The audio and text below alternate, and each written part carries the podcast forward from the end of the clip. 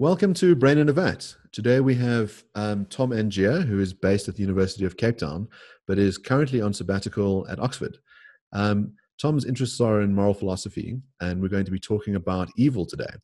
Uh, Tom, would you like to start with a thought experiment? A ring uh, is available to somebody which makes them invisible. Uh, and if you put this ring on, nobody can see you, and you can effectively, therefore, do anything you please because nobody can catch you. And the thought experiment's very simple but quite profound, which is what would you do if you were given such a ring? The person in the dialogue, um, or the, the narrative that's reported in, the, in the dialogue, decides to do all kinds of nefarious things, like sleep with a wife of the king, steal various things, and then make off with the booty. So he um, takes it that the ring allows impunity, kind of uh, at least no consequences for one's action, uh, and, and, therefore sets him at liberty to, uh, to do what he feels like. So it's, it's a very sharp thought experiment which highlights to what degree we do the right thing because otherwise we'll be punished, and to what degree do we do the right thing because it's the right thing. So Tom, what's the answer? So so so, so is is is evil part of our nature, or is it something that uh, and and that we need some kind of external force to stop us from enacting? Is it mm. some kind of original original sin part of us, uh, or is it uh, is it something else? Yeah, well, if I had the answer to that, I'd be quite rich. Uh, I, I think the you're definitely asking a pertinent question. That's the one we all have to think about. Um, I think one thing to say is that um, as children, as um, uh, certainly as infants, we tend to only do the right thing in virtue of certain incentives and certain uh, rewards and punishments. Um, that's how we're trained, as it were, morally at the outset. Um, and what the Ring of Gyges is suggesting uh, is that we're all still at heart like moral infants. As soon as the punishments are lifted, we do uh, what we feel like. To what degree do we always have to contend with an underlying moral child in us? To what degree do we ever fully overcome that kind of attitude to moral action? Uh, uh, my view would be that it's a struggle. Um, it, it, it's probably a temptation that remains with us. Uh, but to the degree that we're morally mature, we have internal resources uh, that can overcome such inducements, if you like. Uh, but it's always going to be a struggle to one degree or another. We're never fully morally mature. So there's a really striking modern example of the Ring of Gyges, which is the ability to say things online um, anonymously. So you slip on the ring, no one knows who you are, and you find yeah. that an, anonymous accounts um, tend to do things that no one would do in polite company. So they're very mm. abusive. Um, they'll sling insults. They'll you know call on someone to have their job taken away from them. Uh, they'll they will try and destroy someone else um, yes. because they have this you know this ring of Gyges, this sort of sense of anonymity. Yeah. Um, this so is social media accounts, Mark. This is uh, Facebook, Twitter. You're talking about exactly. Yeah. So, um, you know that ability to sort of transact um, without consequence because no one will know who's really behind uh, the attack seems mm. to bring out, as you say, that that moral childishness. Um, yes, you don't have a, a a sense of well, I should do what is right for what's right's sake, but I should I should do things um, to my own benefit and to my own delight and to the suffering of others if I can get away with it. Mm, yeah.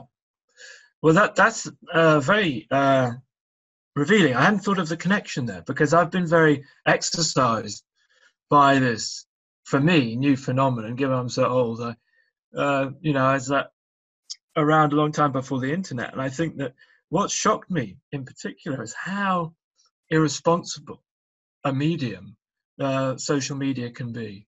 Um, it encourages a kind of, I mean, I've thought of it as a kind of adolescent mentality, but in fact, it's probably worse than that. It's probably a, a deeply infantile mentality um, of acting uh, as one pleases in virtue of the lack of consequence for that action.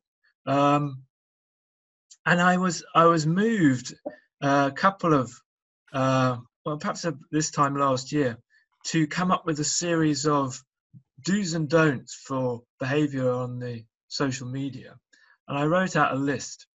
One of my recommendations was that you shouldn't um, respond to any felt offense or slight on the internet uh, before a day had passed. well, that would just, that would just take the wind out of everyone's sails. Yeah, it, well, quite. That's no, the point. If we know uh, more of it, that'd be it. Yeah, exactly. Because it, it depends on this sort of very uh, quick fire retorts and stuff. And one one somebody said, "Well, that gives people a free pass to insult." As if we're, as it were, obliged to constantly monitor other people's behaviour. This is called call out culture, isn't it? Uh, it's very disturbing. There's no such obligation to call people out. Um, but I think it changes behaviors in uh, profoundly worrying ways. I've seen the most, you know, educated, the most um, um, cultured people, nominally, behave in ways which are, frankly, sort of uh, uh, you never expect from them uh, in conversation or in personal relations. They they take on a new personality which I think shows the the Gyges problem firsthand. Yeah. So is this other personality, this alter ego, this the personality once you've got the Gyges ring on, or you're anonymous online, or relatively anonymous online, is that is that our true nature? Is the is the thought mm. experiment meant to bring out who we really are underneath? Or or is there a different way of looking at it? That perhaps that's not who we really are, perhaps who we really are is once we do have um, our real face on, at least our face that everyone can see, um, and we take the ring off. Is that who yeah. we really You're, you're asking a metaphysical question about human nature, which is, I think, one of the most difficult to answer. So, the biblical account of man's fall. It's a very ambiguous tale, uh, but what I think has great riches. One, one reading of that is that we're all profoundly sinful, um, and that we sort of, in some sense, inherit an indelible tendency to misbehavior. Um, and that's the most profound thing you could say about us that we're um, at root evil. And that's um, our default. Uh, I actually think that's a misreading of the Genesis story. I think the actual significance of that story is that at root, we seek the good and we want to do the good. But there is some terrible flaw uh, which is conveyed by the eating of the apple, etc., um, which intervenes. And as, if you like, as it were, mars or blemishes our nature. Um, and it's that wounded aspect of us, as it's sometimes called, uh, the wound of original sin, which um, betrays our true nature and um, gets in the way of what we truly desire, uh, truly seek. So it's it's a nuanced view, uh, in, uh, I think. Uh, it's neither we're basically evil or we're basically good. Um, it's rather that we're a strange concoction uh, perhaps with one uh, taking precedence in some sense. But nonetheless, there's a dialectic between the two, and we're always at odds with that um, temptation to do the wrong thing. I think what's interesting is you, you point out that we've got these two different urges inside of us. Yeah. Um, and that our setting might play a role in what comes out. And so, you know, being anonymous or you know being invisible uh, makes it so much easier for that that uh, evil instinct to come out. Um, you know, in, in uh, Orthodox Judaism, they refer to it as the Yetzer Hara, the evil inclination. Um, yes. And uh, you know, you've kind of got that sitting on your shoulder here, and you've got the good inclination here. Um, and uh, you, your your response is interesting on, on social media, which is one of saying, "Well, I'm going to take time out to reflect," which seems to draw on a kind of particular virtue, let's say, of of patience. Um, and mm. I wonder, in other words, you describe this as a set of rules, but maybe it's not a set of rules; it's a set of character traits. Um, mm-hmm. Unlike someone like Kant or uh, various modern philosophers, the virtues don't give you blueprints for action. What they give is a set of um, dispositions which should be brought to bear on any context of action. Um, so that there's no algorithm, there's no um, decision procedure for action. There's just a set of considerations, if you like. Uh, what would the virtuous person do? I'm sympathetic to it. I also think that it's compatible with uh, certain rules or laws of action. I don't think they they're mutually exclusive. Um, so, for instance, someone like Aristotle and even Aquinas in the medieval period thought that there were certain hard and fast moral rules of action, certain do's and don'ts, and the virtues helped us to um, discern when those rules should be applied and, and, which rules were relevant to a particular situation. Yeah. So it's I, in my view that it's wrong to view virtue as a, as an exclusive guide to the moral life. It's a, it's a part of the mix, very helpful part. Yeah. So I wonder I wonder whether um, evil should be seen as something. I mean, originally you talked about it as intrinsic to us, um, and and you kind of talked about it as if it's at least on some accounts as if it's sort of our base state so on certain accounts it would be you talked about like um, moral infancy or moral being the moral child in us or or yeah. as, as mark said the the yetzer hara which is the the jewish conception of evil as sitting on your shoulder um, right. a, lot the of evil uh, angel or the, yeah, the devil yeah, on your shoulder. Yeah. Yeah and and and that that's part of us and in us.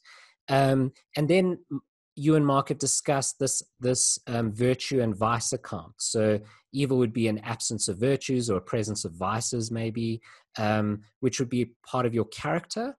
Um, but as the resident utilitarian, I I have kind of a different uh, intuition about evil, um, which might not be coherent. So um, you need to to correct me here. But the the the intuition I have is that evil isn't something you are; it's something you do. So it, it, it's based in actions. So the idea wouldn't be that that you are evil, but your actions are evil. And if you accrue enough evil actions, well, then perhaps you have a negative utility value. But only when we say that that you have a negative utility value or you produce more uh, suffering than good in the world or happiness in the world, um, what we really mean is you are doing bad things, but not that you are bad. And as a utilitarian, I, I would lean towards that kind of conception. Mm.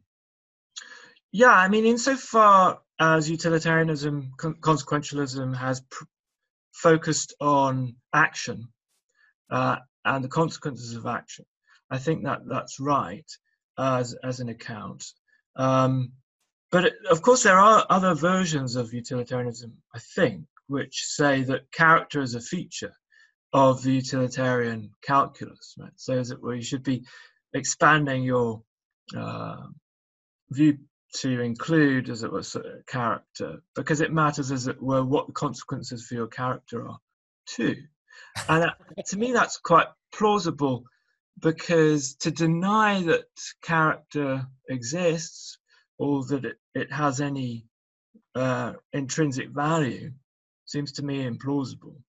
Um, it goes against what Aristotle would call the moral phenomena, because we tend to take people's character quite seriously.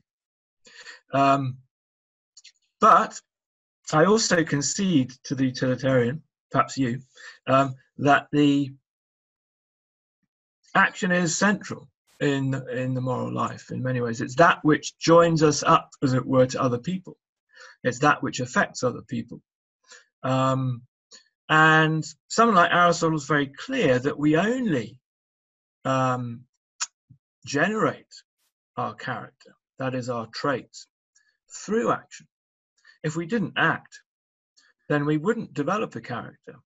So he says famously that um, we develop like um, traits through like actions. So if you want to become courageous, the only way to do it is by doing courageous things. You're not going to, as it were, magically develop a certain character without acting. So I think that's very profound. So Aristotle's account of virtue is that a virtue sits in the mean between the two vices. So on courage, he says, you know, it's between foolhardiness on the one hand and cowardice on the other. And he thinks that if you have the one vice, if you are a coward, you know, you can stray more into the foolhardy territory to kind of push yourself along this line. Now, often moral philosophers are very interested in virtues and you know trying to work out what what should one do to be um, to be good, you know, to be virtuous. But today we're talking about evil.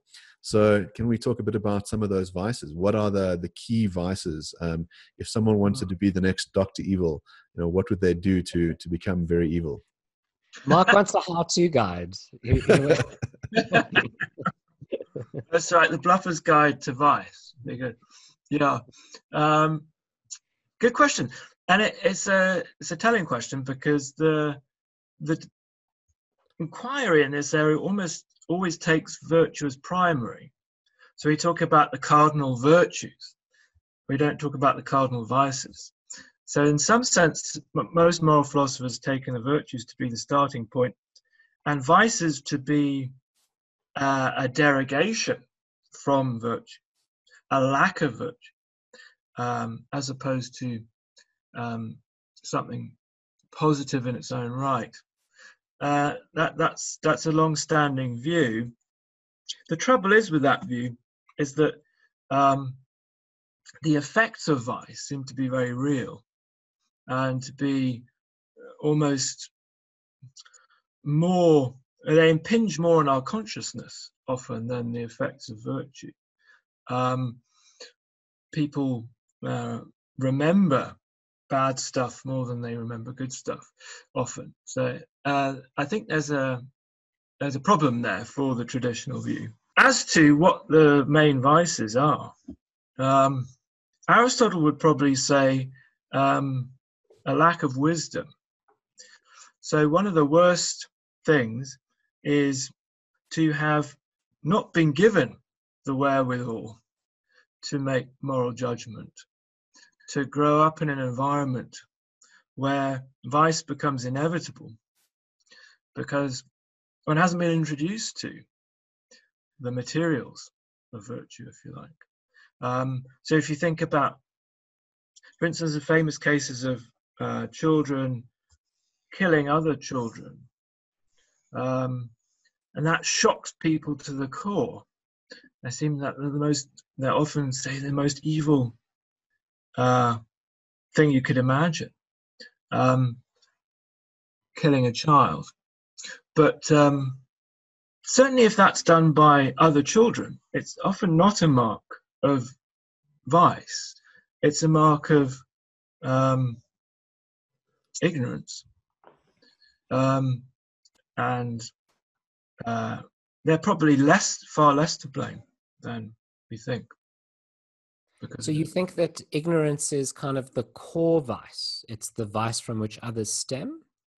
Socrates thought that all vice reduced to ignorance and all virtue reduced to knowledge.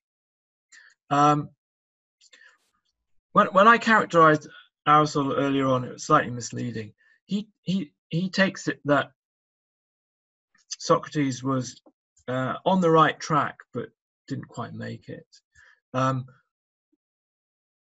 almost for Socrates, vice is um, a form of mm, how should you put it, an intellectually empty state. It's something that we're not grasping. So there's knowledge which would, as it would tell us how to act, and we lack that knowledge, and therefore we're driven by desires and various other um, impulses to do to veer off the right track. It seems to me that um, most people think, strong intuition, I think a lot of people have, that vice is a bit more substantial than mere ignorance. You have to add in this brew of disposition. Uh, uh, as it were, character trait is not reducible just to an intellectually null state. Um, it's actually a shaping of our behavior and our character in such a way that we, we go wrong in certain ways. Not that there isn't an intellectual element to that. Right? There is an intellectual element to that, but that's not the whole story. There's, as it were, um, a behavioral and a, a dispositional uh, aspect as well. So you yeah. gave an example of something that people consider supremely evil, um, like the killing of an innocent child. Um, and, yeah. part of part of your way around that is to say, well, it depends who perpetrates it.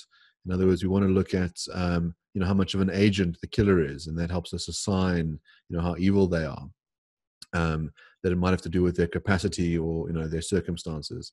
Um, the other kind of supreme evil that people think about is where you have someone who pits two innocents against each other.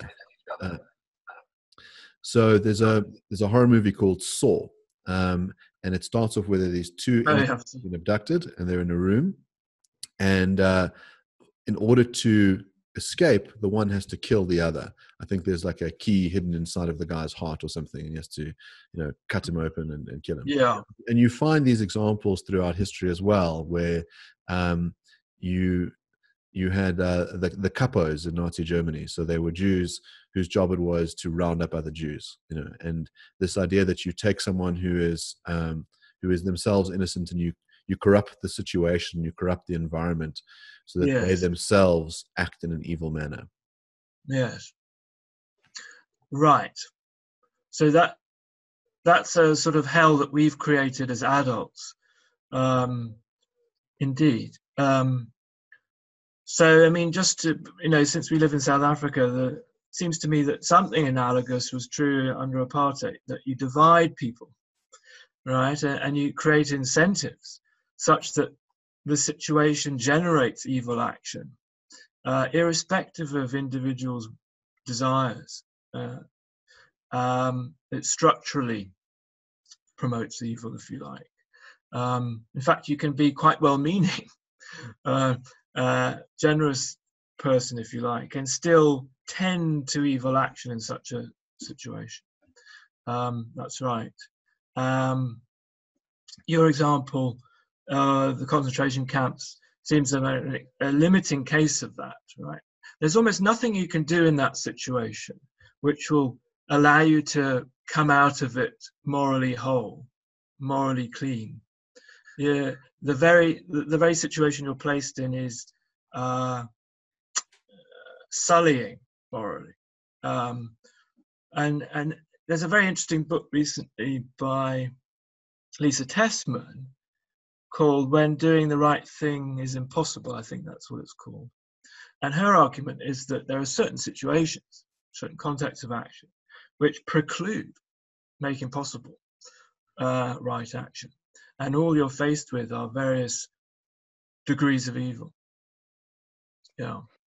So Mark mentioned the movie Saw, and as someone who loves horror movies and writes horror fiction, oh, wow. um, I, I, I'm very curious what your view is on people reveling in or enjoying books like Stephen King's or horror movies, mm. um, where these evils are happening on screen and our reaction is one of delight mm. um, and maybe fear along with the characters but enjoying that fear um, kind of a deliciousness associated with it i wonder whether that is evil on your view Mean, it shades into aesthetic theory, doesn't it? Kant has a view on this. Kant has a view on everything. So, I mean, just retell his view, which is that um, he didn't put it so much in terms of good and evil, but of um, the phenomenon of the sublime, where we are in confronted with uh, an event, say a thunderstorm,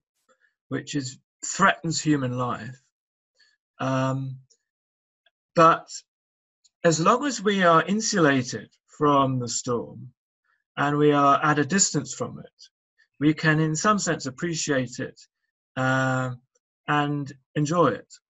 So there's a, a as, it, as it were, an important um, aspect here of distance from reality.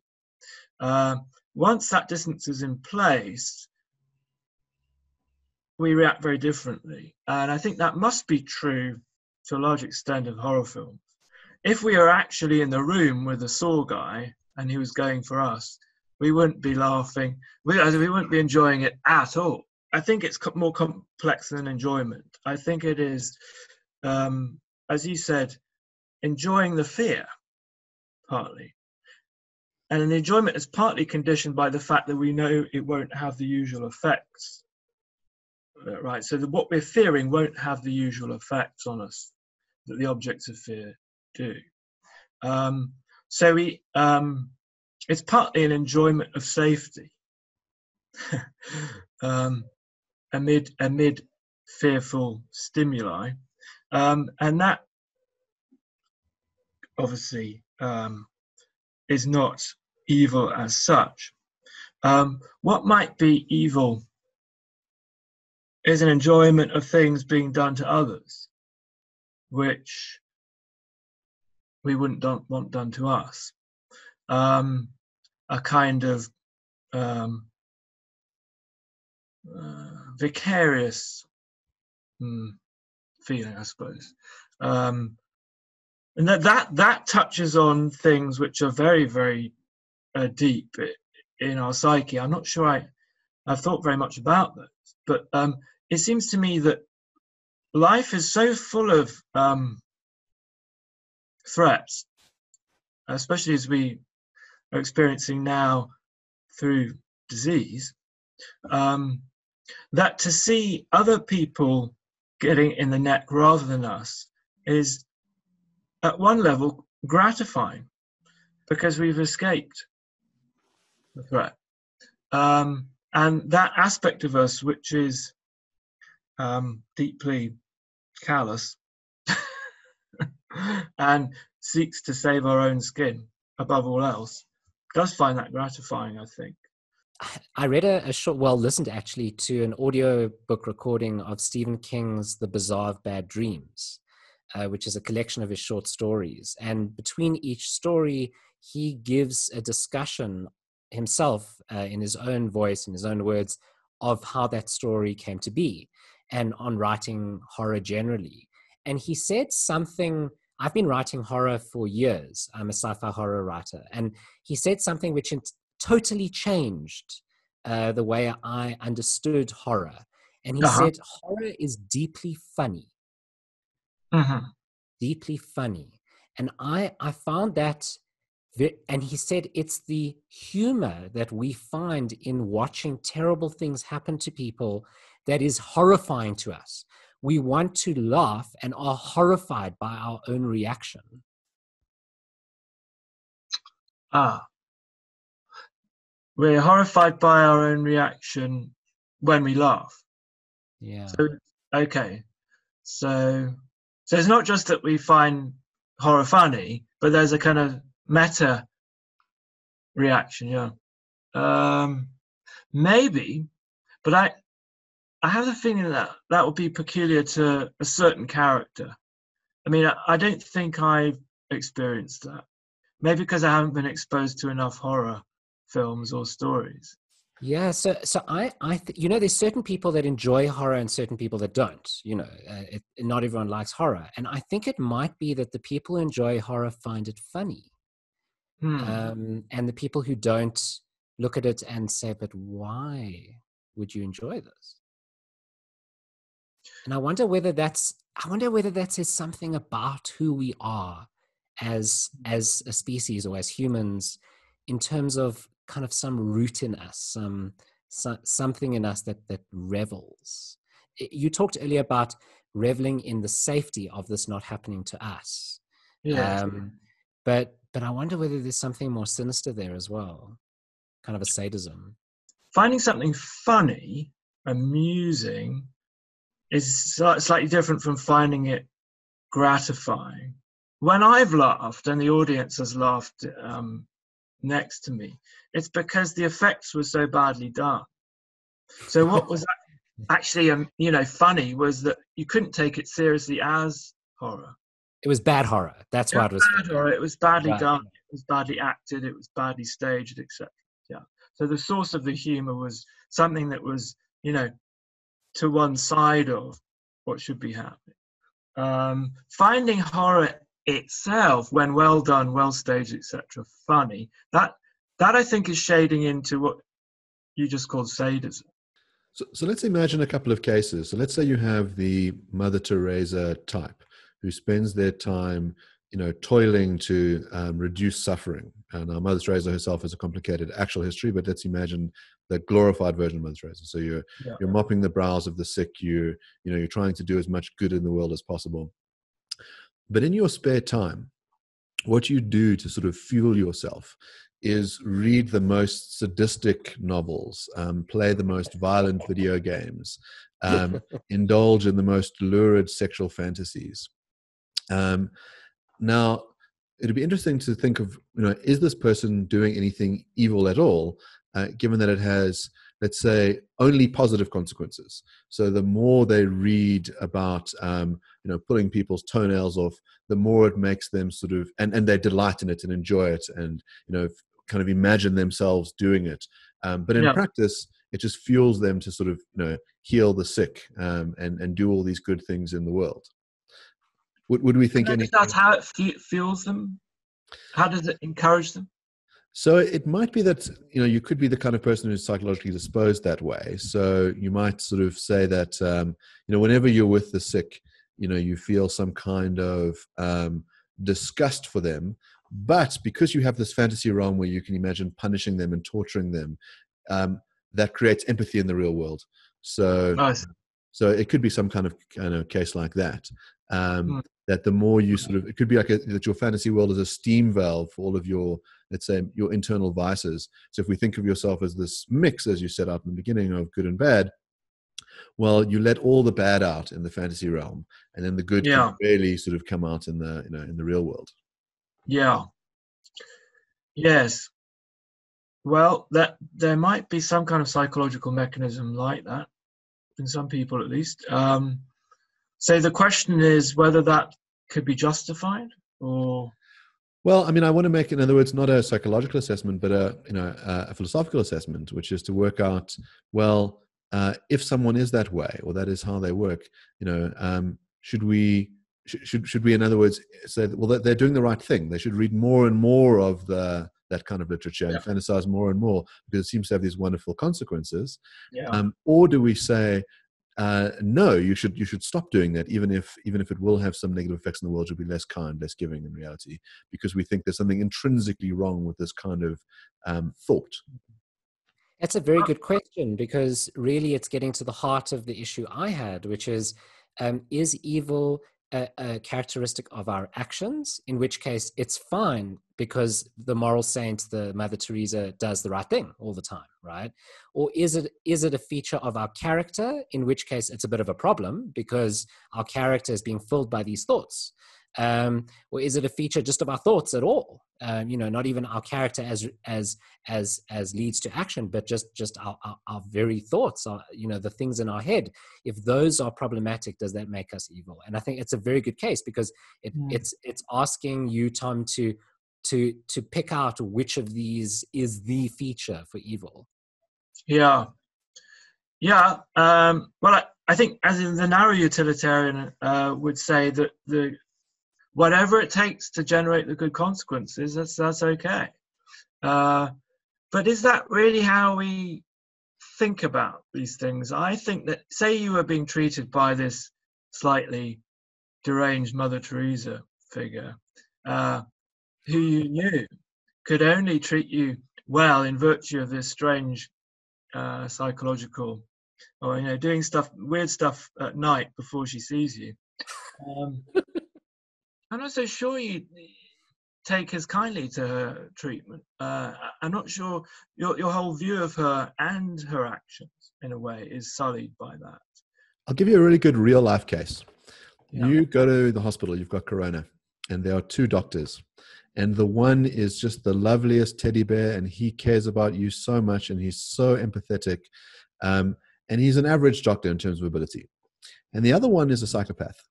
Um, he cares nothing for your well being whatsoever. He cares only about his reputation. All he wants is to, you know, to be viewed as the best possible doctor. And because of that, he is actually a fantastic doctor. Um, and your likelihood of survival is increased if you go to him, the psychopath. Who do you pick? You said he was an excellent doctor. I, I demur at that description. Uh, I think the upshots of his actions might be good for you. I wouldn't say he's an excellent doctor, though. Um, we wouldn't wish our doctors to be like that, given a choice. If it was a choice between him and no good upshots, then I think we'd choose him. Yeah, but um, uh, that's that's one thing to say to, to, to finesse the description of what a doctor is. But in terms of actual human psychology, right, this depends quite strongly on your hypothesis about him. I don't think that hypothesis would ever really apply. Well, there's good data to suggest it. So you find high prevalences of psychopaths among surgeons, for example. Um, and there's a view that the reason why they do it is as I've described. Um, they do it for their self glorification. They like the, it's, it's a hard task to do. Uh, they might even be fascinated by what they're doing, cutting you up, um, having an intimate relation with your body. And because of that, they are really, really good surgeons. Now, I wonder why I've set this up in this way is if you say, okay, look, I, I really would prefer it if my doctor were this wonderful human being who was doing it because they care about me and they love me. Um, and maybe they're less technically good. And you want to kind of boil in this idea that, well, a good doctor means having these other character traits like being empathetic and kind. Um, and so I'm, all I want to do is say, okay, we've got the character traits and we've got the technical ability. How much technical ability are you willing to, you know, push down for those nice empathetic character traits? You know, if I tell you, well, look, your chances of dying at the hands of the uh, the, the lovely teddy bear go up by ten percent. Do you say, I'll take that deal? That's fine. I want the teddy bear. Or, or what if? How, how much do I have to push you before you say, give me the psychopath? I don't care that he despises me. I know I'm going to survive at the end of this operation or the end of this corona treatment. Or at least I know I have a better chance. Mm, Yeah. Yeah. Well, yeah, this approach is one often taken in, in moral theory. It's it's a it's a typical consequentialist approach where you weigh up factors and say, you know, measure one and against the other, and how and how much are we willing to withstand a deficit along a certain dimension. Um, I I would view things a bit differently. I'd say, what is it to be a doctor? Um, how do we want to train doctors? Um, um, what kind of incentives do we want uh, to bring to bear? So, if I mean, do you think it's actually, uh, well, I wouldn't say common, but you know, not uncommon for doc, uh, surgeons to go into surgery train for years and years and years just because they have some kind of fascination with cutting people up and want a good reputation. I think I, I can believe it. I, I can believe it. Um, it's logically possible. I can certainly just- imagine individual cases, right? We can we can ma- Yeah. we can imagine we can imagine that it's a few people at least. yeah, look, I think those kind of cases were realised very clearly again in uh, sort of the paradigm of evil, the Nazi case, where there were medical experiments done by people who cared nothing about their patients, and the upshots were interesting, perhaps for medical science. Uh, should that that kind of case seems to me to have existed, to been clear, uh, but we tend to repudiate that whole episode in history and say that these weren't real doctors, and we wouldn't want to train anybody to have those attitudes, dispositions. Well, there seems to be a, a distinction. So, in other words, your Dr. Mengele case, you have someone that is not, they're not aiming to heal the patient. What they're aiming to do is, let's say, make scientific discoveries. Um, and they are they don't care about the patient, so they're happy to torture that person to death. The kind that I'm talking about is someone who says, I don't care about them in and of themselves, but I do care about their survival because it reflects on me. Um, and so they they they only have a meta care about it. You know, not not for your own sake, um, but because of you know excellent doctors are like this. I mean, you find this um, the movie Doctor Strange. Um, Doctor Strange is very much like that. Uh, you know, he's a sort of psychopathic character. Doctor Strangelove. No, uh, it's a Marvel movie. Um, I haven't seen it. yeah. Um, Yeah. but play, played by Benedict Cumberbatch, who generally plays Yeah. those sort of autistic, autistic style characters who are, you know, dedicated to their craft. You know, if you think about him in Holmes, it might not be that he cares so much about solving the case because those people will then be restored to a state of of comfort, and you know, uh, he's not he's not motivated by care. He's motivated by the problem solving element. So, I mean, you find this the similar trait among lawyers. Um, you know that some of the best lawyers like solving very hard problems. They're not motivated by, well, I, you know, I just hope that once this problem is solved, people will start feeling better about their lives, and you know, I'm motivated by a sense of compassion and care. They just say, well, it's a really hard problem to solve, and you know, I delight in doing that. Um, and so they they lack a particular kind of virtue, one of care, but they have this other trait. Let's say one of, you know, we might think of as being vicious. So, um, you know, having a great reputation. Um, uh, and yes. it motivates them to good action. Uh, and I think again, if you're picking lawyers, you know, you want the guy who's going to win, and you might not care what, what his motivations are. It's logically possible, once again. I say it's unlikely to be the case in reality in this regard that when you're treating a patient, um, you're not just treating a body uh, and interacting with blood vessels, etc. You're actually treating a whole person. So, in, in order to be able to treat that person well, it seems to me that you'd have to have some modicum of psychological acuity uh, and sensitivity, etc. Uh, otherwise, they're going to physically, probably uh, psychosomatically, not be in the state they should be. Um, you're going to increase their tension, their blood pressure, etc., etc. So the, the care aspect is not merely a dispositional fact about the doctor; it's also a relational fact about how the patient feels. Let me make it harder for you. So let's assume that you have a Fordian style system, which we do have in hospitals. So let's say you have the person who you know meets the patient and develops a relationship with them, like your general practitioner who's you know lovey-dovey, um, and they say, okay, well you should go to these experts. And you know when you get there, the doctor sort of diagnoses you, but they don't really spend much time with you. Typically, surgeons don't. And when they see you, you're unconscious because you've gone to the anaesthetist first. And when they treat you, they treat you like a machine. So they really do. They have no personal relationship with you. Um, they Yeah. don't get to spend time with you um, like your GP would. Um, you are a body on a slab. And and I gather, if, you know, people that I know who are surgeons very much think about it in that way. They say this is a complicated machine, and we want to fix it. And they don't Yeah. do any of the stuff that you imagine from your country doctor, who's sort of sewing up your wound and you know getting to know you and being a holistic practitioner. They solve problems. Um, and again, uh, the question is whether. So I think we can have very good practical cases for why we could have this in reality, why it might be common. Um, and the question is the moral question, which is: Is that a problem? Well, I just I just want to get at what what it is that we're what is the objection to. So, is the question is it evil to be this kind of a surgeon, this kind of a doctor? Um, or is the question, well, given that it is evil, is it a problem? In other words, should we pref- is evil so unimportant that we should relegate it to to to the point where we actually aim for it some of the time? Earlier it was he's just in it for his reputation and he doesn't care about the patient at all. To he's tra- treating the patient as a kind of machine that needs to be fixed, right? I mean, that, I would say that that the latter kind of case is suboptimal. It's not the best, but it in many cases it's probably acceptable. Um, especially if the patient is anesthetized and has no experience of the doctor, right?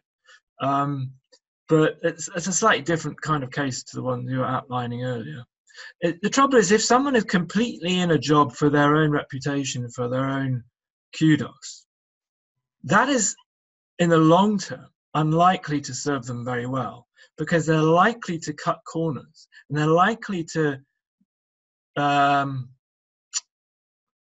well, basically do a disservice to the patient if they can get away with it, right? So there will be practical upshots in the long term for that kind of person. There won't be a perfect dovetailing between his his uh, his his ego and their well-being. Yeah, so it seems like the position you have to adopt is one of a, like some kind of probabilistic account to say, well, it seems to be the case that if you adopt the classical virtues, if you're kind and you know considerate and caring and warm, that overall you'll probably wind up with better results. Whereas I, you're inclined to think that the selfish egotist, narcissist probably won't. Um, and then it's just an well, hang on, hang on. So for, interestingly, the, the, the, so-called virtues you listed, none of them are in Aristotle, being warm, considerate, and kind. You won't find any of those on his list. I don't think those are virtues. There may be a question of manner. Um, but the virtue is a bit deeper than that. Uh, they, they do involve competence, like courage, um, wisdom, uh, justice. So they're, they're, I think they, they go deeper in uh, their upshots for action uh, a just doctor, a wise doctor, uh, even a courageous doctor. Uh, so there's a certain tendentiousness in your description there, I think. Hmm. It's a clever response, Tom, because what what Aristotle's doing is um, he's building into the virtues the notion that they will be successful, right? So so you know if if if you if Mark's Mark's objection is saying, well, I can imagine vices that would be tremendously useful. Um, mm-hmm. and and I guess that would then very much depend on how you define vices, um, because yeah. if you de- if you define vices in a way which is um, opposite to the to the Aristotelian view of of virtues, then you're going to define vices in such a way that they inevitably lead to failure right? Yeah, um, You can kind of see it in his definition of happiness, eudaimonia. Um, it's been a while since I studied Aristotle, so just correct me if I've, I've got the wrong word here. But, but eudaimonia, if I remember correctly, is basically this idea that um, happiness is not just a feeling for Aristotle, but it's a, it's a kind of a state of being in the world in a successful way. Um, and, and, you know and all that comes with it right? So you know it's very much linked with his notion of virtue um, which is going to bring about eudaimonia um, and and you know the the opposite of the corollary i don't know if it's the corollary the opposite but anyway it, the, the, on the other hand you've got vices which are going to bring about something opposite to eudaimonia some some sense of of of failing suffering and failing yes that's right he, he calls it kakodaimonia i think um, that is bad, having a bad spirit, as opposed to a good one. Yeah.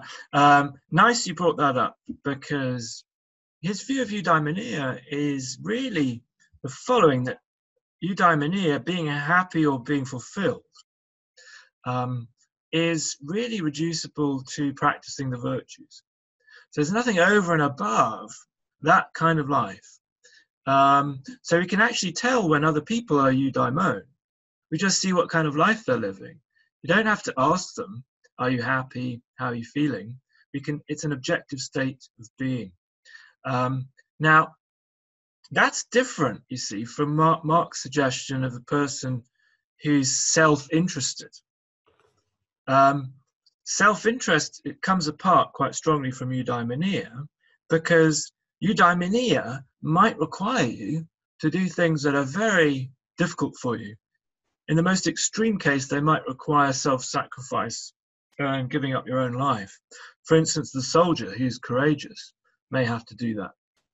So eudaimonia is not the same as a um, egoistic self-interest. Yeah, I just say that by way of clarification because I think it's an important uh, gap between the way we think about happiness and the way that he would. Yeah. So you raise an interesting case for me, the courageous soldier, and we can think of two kinds. So there's the one that's in World War One.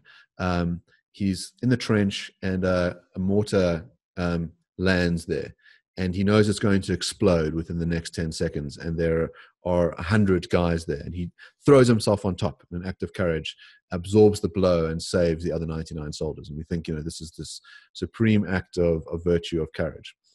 Here's the other case which is the courageous um, Gestapo agent. So he takes every risk possible, puts himself in the line of danger, so that he can find as many Jews possible to send to the concentration camps. So he again puts himself in the line of fire. We think it is a real act of courage, but in service of a very evil cause. And yeah. so I wonder if, when we think about virtue, if it is contingent. In other words, we want certain kinds of people to have certain virtues, but when you add them with other kinds of things, uh, we'd prefer it if that Gestapo agent were a massive coward. Uh, in other words, at the, at the yeah. slightest hint of danger, you know, he cowered away and was, because of this, incredibly unsuccessful at putting Jews into gas chambers. What that brings out is a certain problem of definition, I think. So Aristotle would say, as against certain modern philosophers, that in order to be courageous, you have to have what he calls a noble aim, a, a kalon aim. Uh, and without that aim, uh, that's a necessary condition of being courageous, right? So the Gestapo obviously is uh, from the beginning ruled out as being courageous because he has systematically the wrong aims. Uh, now, certain modern philosophers have objected to that kind of view, uh, and they think that, for instance, I think the common example is the courageous thief. So you can have a thief who's very, you know, meticulous and um, pushes his uh, skills very far, and therefore is by some accounts courageous, uh, faces danger down, etc., etc., in the pursuit of theft. Uh, but of course, that depends on knocking away one of the necessary conditions that Aristotle puts in place. Um, I prefer the ancient definition. It seems to me that it adds something crucial to what the virtues are. So it sounds sounds very nice on its face. Here's the problem I have: is we're trying to work out what's good, and then you tell me, well, it's when you do good things. So you build in the notion of noble aims. How do I know what a noble aim is? You then tell me, well, it's the thing that's virtuous. You know, yeah. uh, so you've got to have some separate account of goodness to know, well, what is it? In other words, to be courageous and seek the good and do the noble. I mean, I mean, it's fine. It, it might very well be the case that virtue ethics doesn't tell us everything that we need some other account that it's got to kind of sit with. Um, yes. what's the what's the sort of aristotelian response? Well i'm not sure that aristotle has a very good response but uh, you've just highlighted why i'm not really a virtue ethicist. You mean we've been hammering you all this time on virtue ethics and you're not even a virtue ethicist? Yeah you know it's, it's a, it's or you're not a virtue ethicist anymore wow. Yes, I've just written a paper. It's funny you mention it called "How Virtue Ethics Misses the Mark," um, and the point of that paper is that you can't do everything with virtue. Uh, you can't do everything with one thing in moral theory. You've got to have an array of concepts at your disposal. Seems to me that Mark's absolutely right that virtue per se is not an exhaustive uh, concept when it comes to theory. And um, you do need some other resources for telling you what your proper aims are. Um, and those uh, seem to me uh, to rely on concepts which virtue as such does not supply. And I think that's absolutely right. So, Tom, this is a fascinating discussion, and I think we could go on indefinitely. But I have a question I really want to ask before we go. Yeah. Um, and and and it's a question that um, relates to uh, what refers to uh, an episode that we recorded recently with Graham Oppy.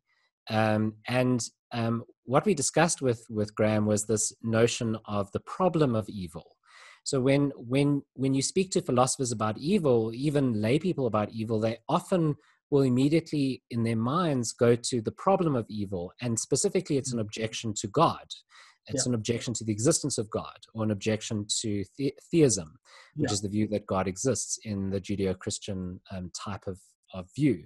And basically, the problem goes like this it goes, well, um, if God existed, there would be no evil in the world. Why? Because God is all good, all knowing, and all powerful. So he would know about the evil because he's all knowing. He would want to do something about it because he's all good. And he would do something to stop that evil from occurring because he's all powerful.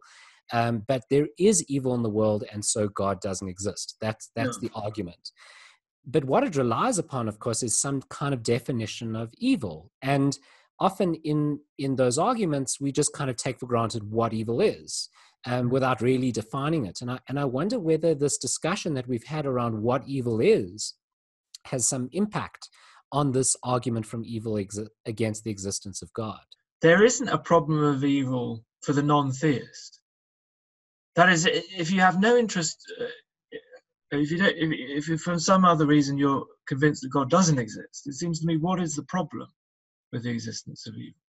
So it does it does presuppose theism, um, and it presupposes a kind of theism. That is the kind that you outlined, which supposes that God has a certain character. Could it be that God alone decides what constitutes evil. That, that's a view which is often held by divine command theorists, and they say that evil is a function of what God commands and nothing else, whether he forbids it or commands it. Um, I think that view, for what it's worth, i it is not plausible.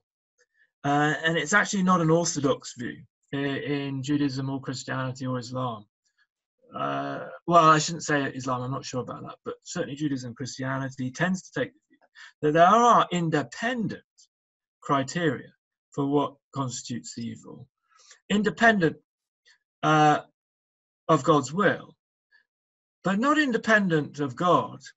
That is, it's not external to God's creation, right? That the fact that there are evil things are included within God's creation, but He doesn't uh, stipulate, determined by diktat, what those evil things are. Rather, God, as it, as it were, creates the world, um, and within that creation, there are certain things which are evil.